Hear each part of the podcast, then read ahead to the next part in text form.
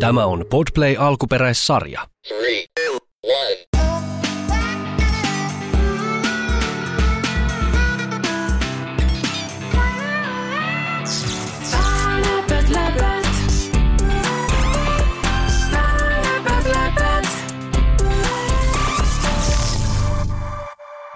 Minun nimi on Isra.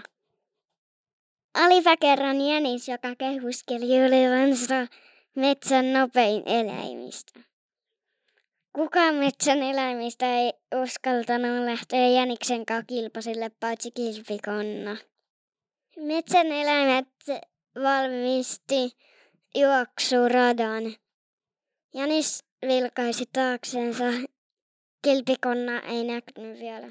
Ha, olen niin nopea, että voin jäädä niitylle lepäämään. Läpät, läpät. Jänis ja kilpikonna. Olipa kerran metsä, jossa asui monenlaisia eläimiä. Tämän metsän jänis oli erityisen ylpeä. Hän kehuskeli jatkuvasti, kuinka hän oli metsän nopein eläin. Ei ole ketään, joka voisi voittaa minut kilpajuoksussa, hän huuteli. Useimmat metsän asukkaat vain pyörittelivät silmiään ja jatkoivat päivänsä puuhia.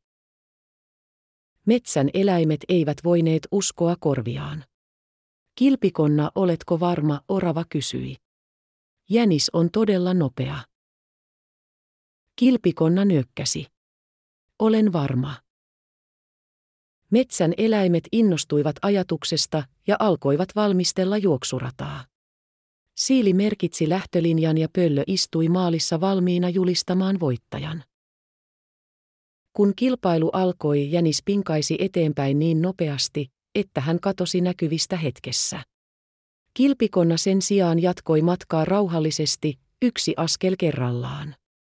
Jänis oli niin varma voitostaan, että hän päätti ottaa pikkutorkut matkan varrella. Kilpikonna ei koskaan saa minua kiinni, hän ajatteli.